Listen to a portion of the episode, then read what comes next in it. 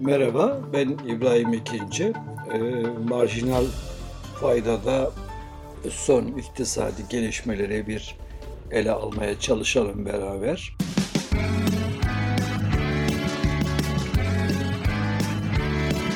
Kulağınız bizde olsun. Kısa Dalga Podcast. Enflasyon rakamları biliyorsunuz açıklandı. Şimdi enflasyon rakamlarında dikkatimizi çeken şey şu. Bir kere TÜİK e, yine hani İTO'dan daha düşük bir aylık enflasyon açıkladı. ENAG'ın açıkladığı enflasyonun yarısı düzeyinde bir enflasyon rakamı geldi. TÜİK'e göre e, Şubat ayı enflasyonu aylık 3.15. 3.15. İTO 3.83 açıkladı İstanbul için bunu. ENAG 7.21 dedi. Yani aylık enflasyon. Tabii TÜFE tüketici enflasyonu yıllık TÜİK'te 55-18'e gelmiş oldu. Yani biraz baz etkisi çalışmış oldu burada. 57-68'di biliyorsunuz Ocak ayında. Şubat'ta 55, bir e, iki buçuk puana yakın bir baz etkisi görüyoruz. Şimdi tabi biliyorsunuz bu baz etkisi dediğimiz konu geçen senenin aynı aylarında daha yüksek bir enflasyon gelmiş olmasının sonucu bu. Ee, geçen senenin e, Şubat ayındaki enflasyon aylık 4.81'di. Şimdi bu ay 3.15 gelmiş. İşte bundan dolayı yani o yüksek rakam çıkıp hesaplamaya daha düşük bir rakam girdiği için baz etkisiyle bir düşüş izliyoruz orada. Yine e, Mart ayı efendim Nisan ayında da bu baz etkisinin çalışacağını söyleyebiliriz. Çünkü e, Mart ayının Mart ayında geçen sene 5.46, e, Nisan ayında 7.25 gibi yüksek aylık enflasyonlar var. Dolayısıyla e, 2023 yani bu sene aylıklar biraz daha düşük gelirse bu baz etkisinin çalışmaya devam edeceğini söyleyebiliriz. Şimdi tabii benim e, benim burada dikkatinizi çekmek istediğim şey daha sert bir e, baz etkisi bekliyordu hükümet. Daha sert, daha hızlı bir iniş. Ama e, sanıyorum hem o hükümetin beklentisi ölçüsünde bir e, baz etkisi işlemiyor. Hem de bu depremden sonra e, geçen yayında da söylemiştim biraz enflasyonist etkiler artıyor. Yani orada bir üretim düşüşü, özellikle tarımsal ürünlerde bir rekolte düşüşü göreceğiz biz. Bazı ürünlerde yine sıkışmalar var. Mesela bu yumurtada bayağı ciddi bir sıkışma olmuş öyle anlaşılıyor. Çünkü bir kuş gribi e, salgını söz konusu orada. Dolayısıyla enflasyonda yani %50'nin altını göreceğiz elbette. Yani %40'a doğru bir e, giden bir baz etkisi göreceğiz. Ama hani daha önceden de söylemiş olduğum gibi öyle hükümetin beklediği gibi işte %20 yıllık enflasyon, %22 yıllık enflasyon görünmüyor. Yılın ilk iki ayında 10 puanlık enflasyon gelmiş oldu zaten. Hani geri kalan 10 ayında toplam enflasyon işte 10 puan civarında gelmeli ki efendim hükümetin hedefi tutabilsin. Bu da çok e, olanaksıza yakın bir zorlukta e, şey gözüküyor, e, olmaz gözüküyor. Şimdi enflasyon konusunda tabii bunun dışında söyleyeceğim özellikle dar gelirleri ilgilendiren kısmı yani gıda enflasyonu 69-33 gelmiş. O tabii 70 demek diyelim buna. Yani TÜİK'in TÜİK'e göre efendim gıda enflasyonu e, yüzde 70 e, yani bu efendim dar gelirli asgari ücretli kesimin enflasyonu gerçekte bu. Yani çünkü zaten o kesimin geliri ancak karnını doyurmaya yettiği için e, gıda enflasyonu doğrudan doğruya bu hanelerin yani asgari ücret düzeyinde geliri olan hanelerin enflasyonu oluyor. Bunu da kaydetmekte fayda var. Enflasyon konusunda size söyleyeceğim e, şey burada e, şimdi TÜİK'in yıllık enflasyonu ile İTO'nun yıllık enflasyonu arasındaki farktır. Şimdi TÜİK 55-18 diyor yıllık tüfe enflasyonunu Şubat ayı itibariyle. İTO ise 78-62 açıklamış oldu. Zaten ENAK'ta %126.91, 127. Bir kere bu e, İTO enflasyonu şeyin e, TÜİK enflasyonunun aşağı yukarı 78 dediğimiz zaman efendim 23 puan. Yani 23 puan üstünde, 23 23 buçuk puan üstünde.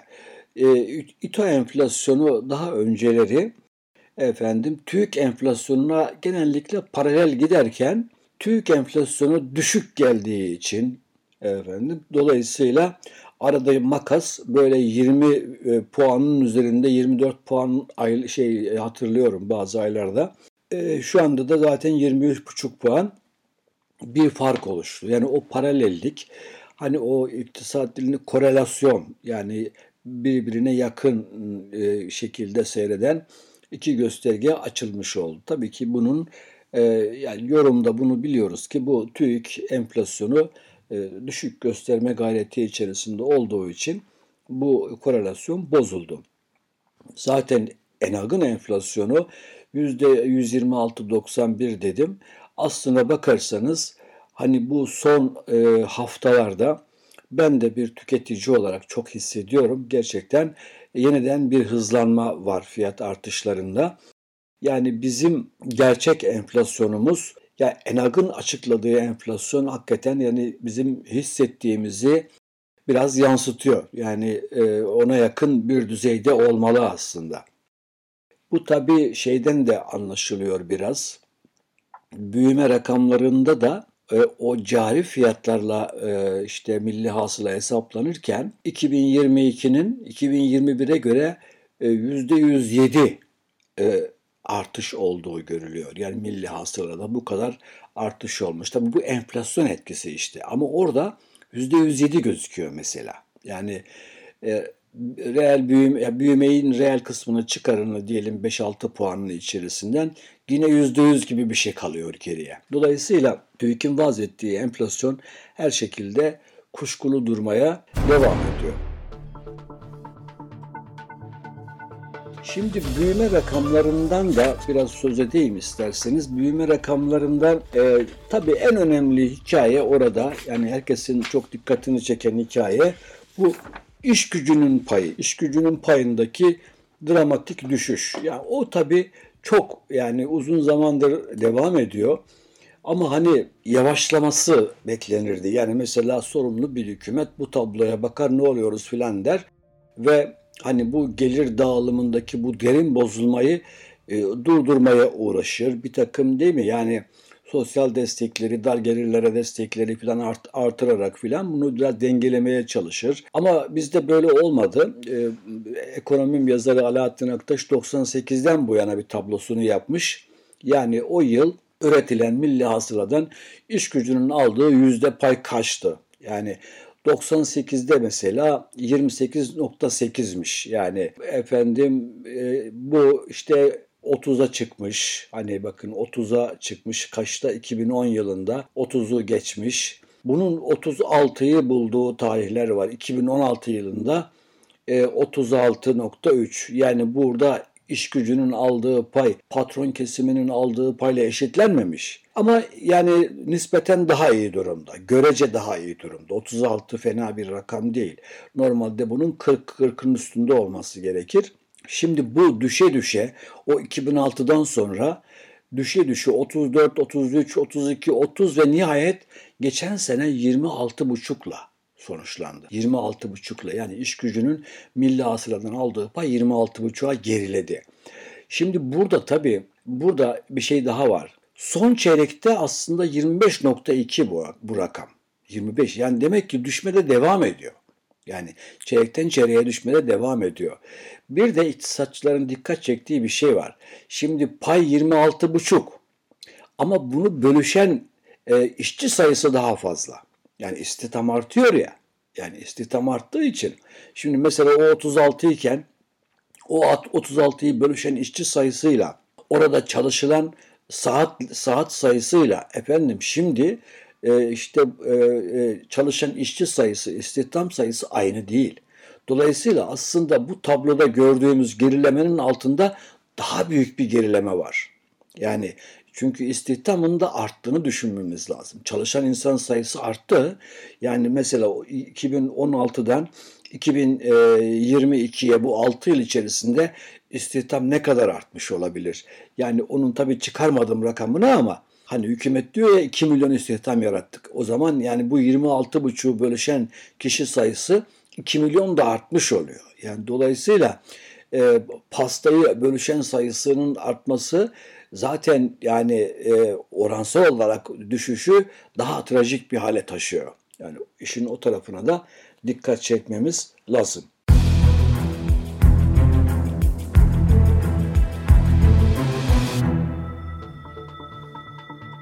Evet şimdi bir şey daha söyleyeyim. Bu dış ticaret rakamları. Dış ticaret rakamları TÜİK e, Ocak ayını açıkladı. E, bakanlık da Ocağı açıklamıştı zaten Şubat ayını açıkladı. Her ikisinde de çok e, yani kötü bir durum var. Çünkü e, dış ticaret e, aylık dış ticaret açığı Ocak Ocak'ta 14.2 milyar dolara çıkmış. Yani biz daha önce hep biliyorsunuz 10 milyar dolar civarında rakamlar görüyorduk. Şimdi bu sefer 14 milyar dolara çıkmış dış ticaret. Çünkü ihracat efendim e, işte 19.3 e, milyar dolar. Efendim ithalat ise işte 33.6 milyar dolar. Dolayısıyla burada çok büyük bir açık oluşmuş.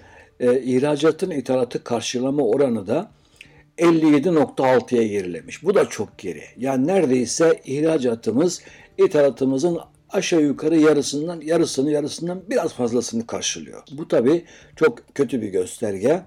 Türkiye'nin döviz ihtiyacının artmakta olduğunu gösteriyor. Çünkü sonuçta bu ithalatı yapıyorsanız bunu karşılamanız gerekecektir. Şimdi Şubat rakamlarına gelelim.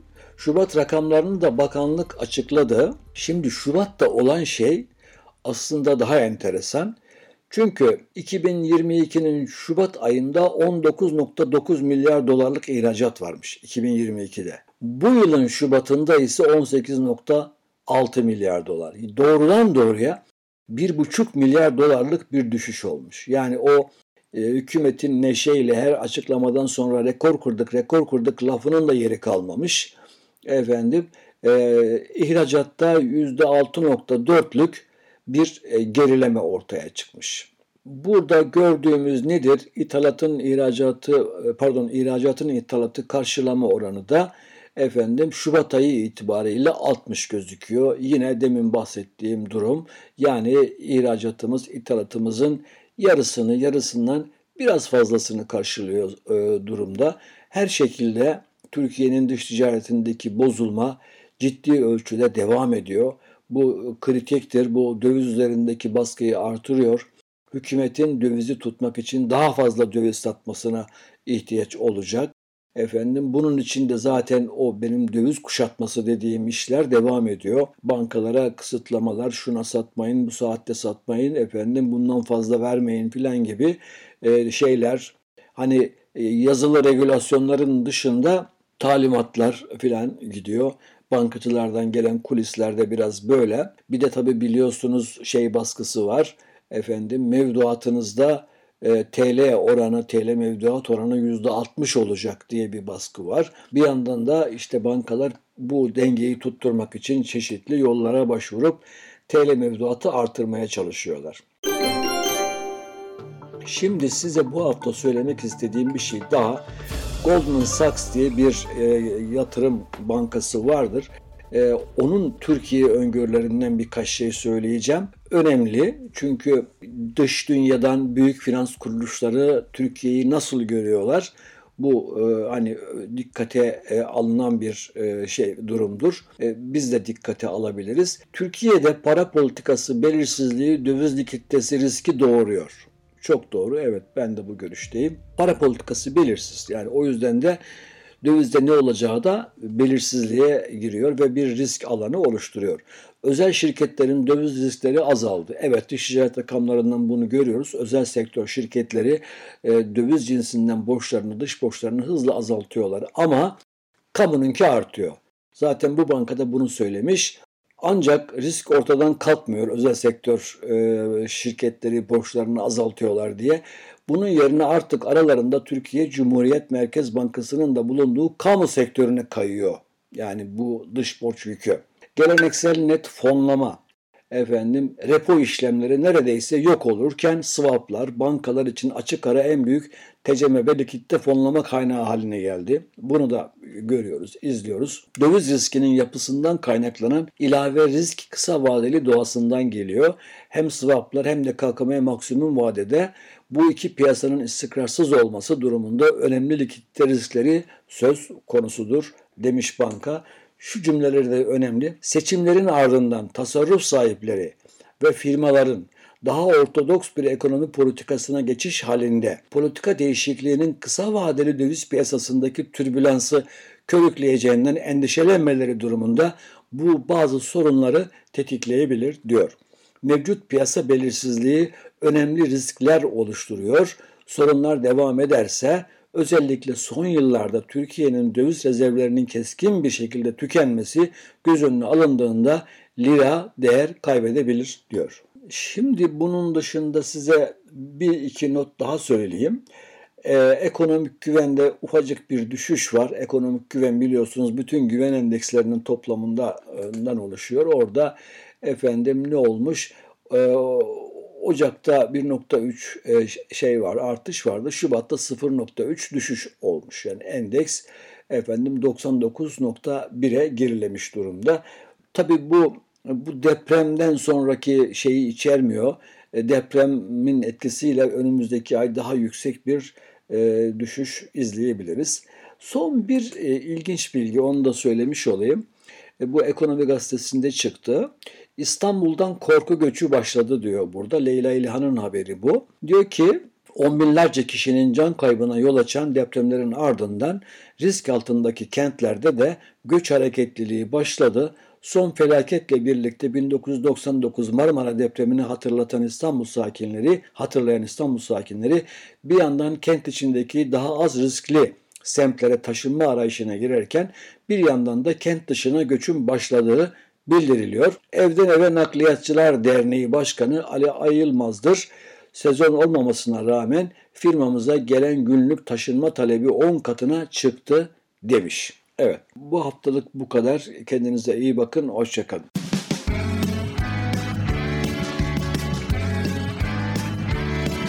Kulağınız bizde olsun. Kısa Dalga Podcast.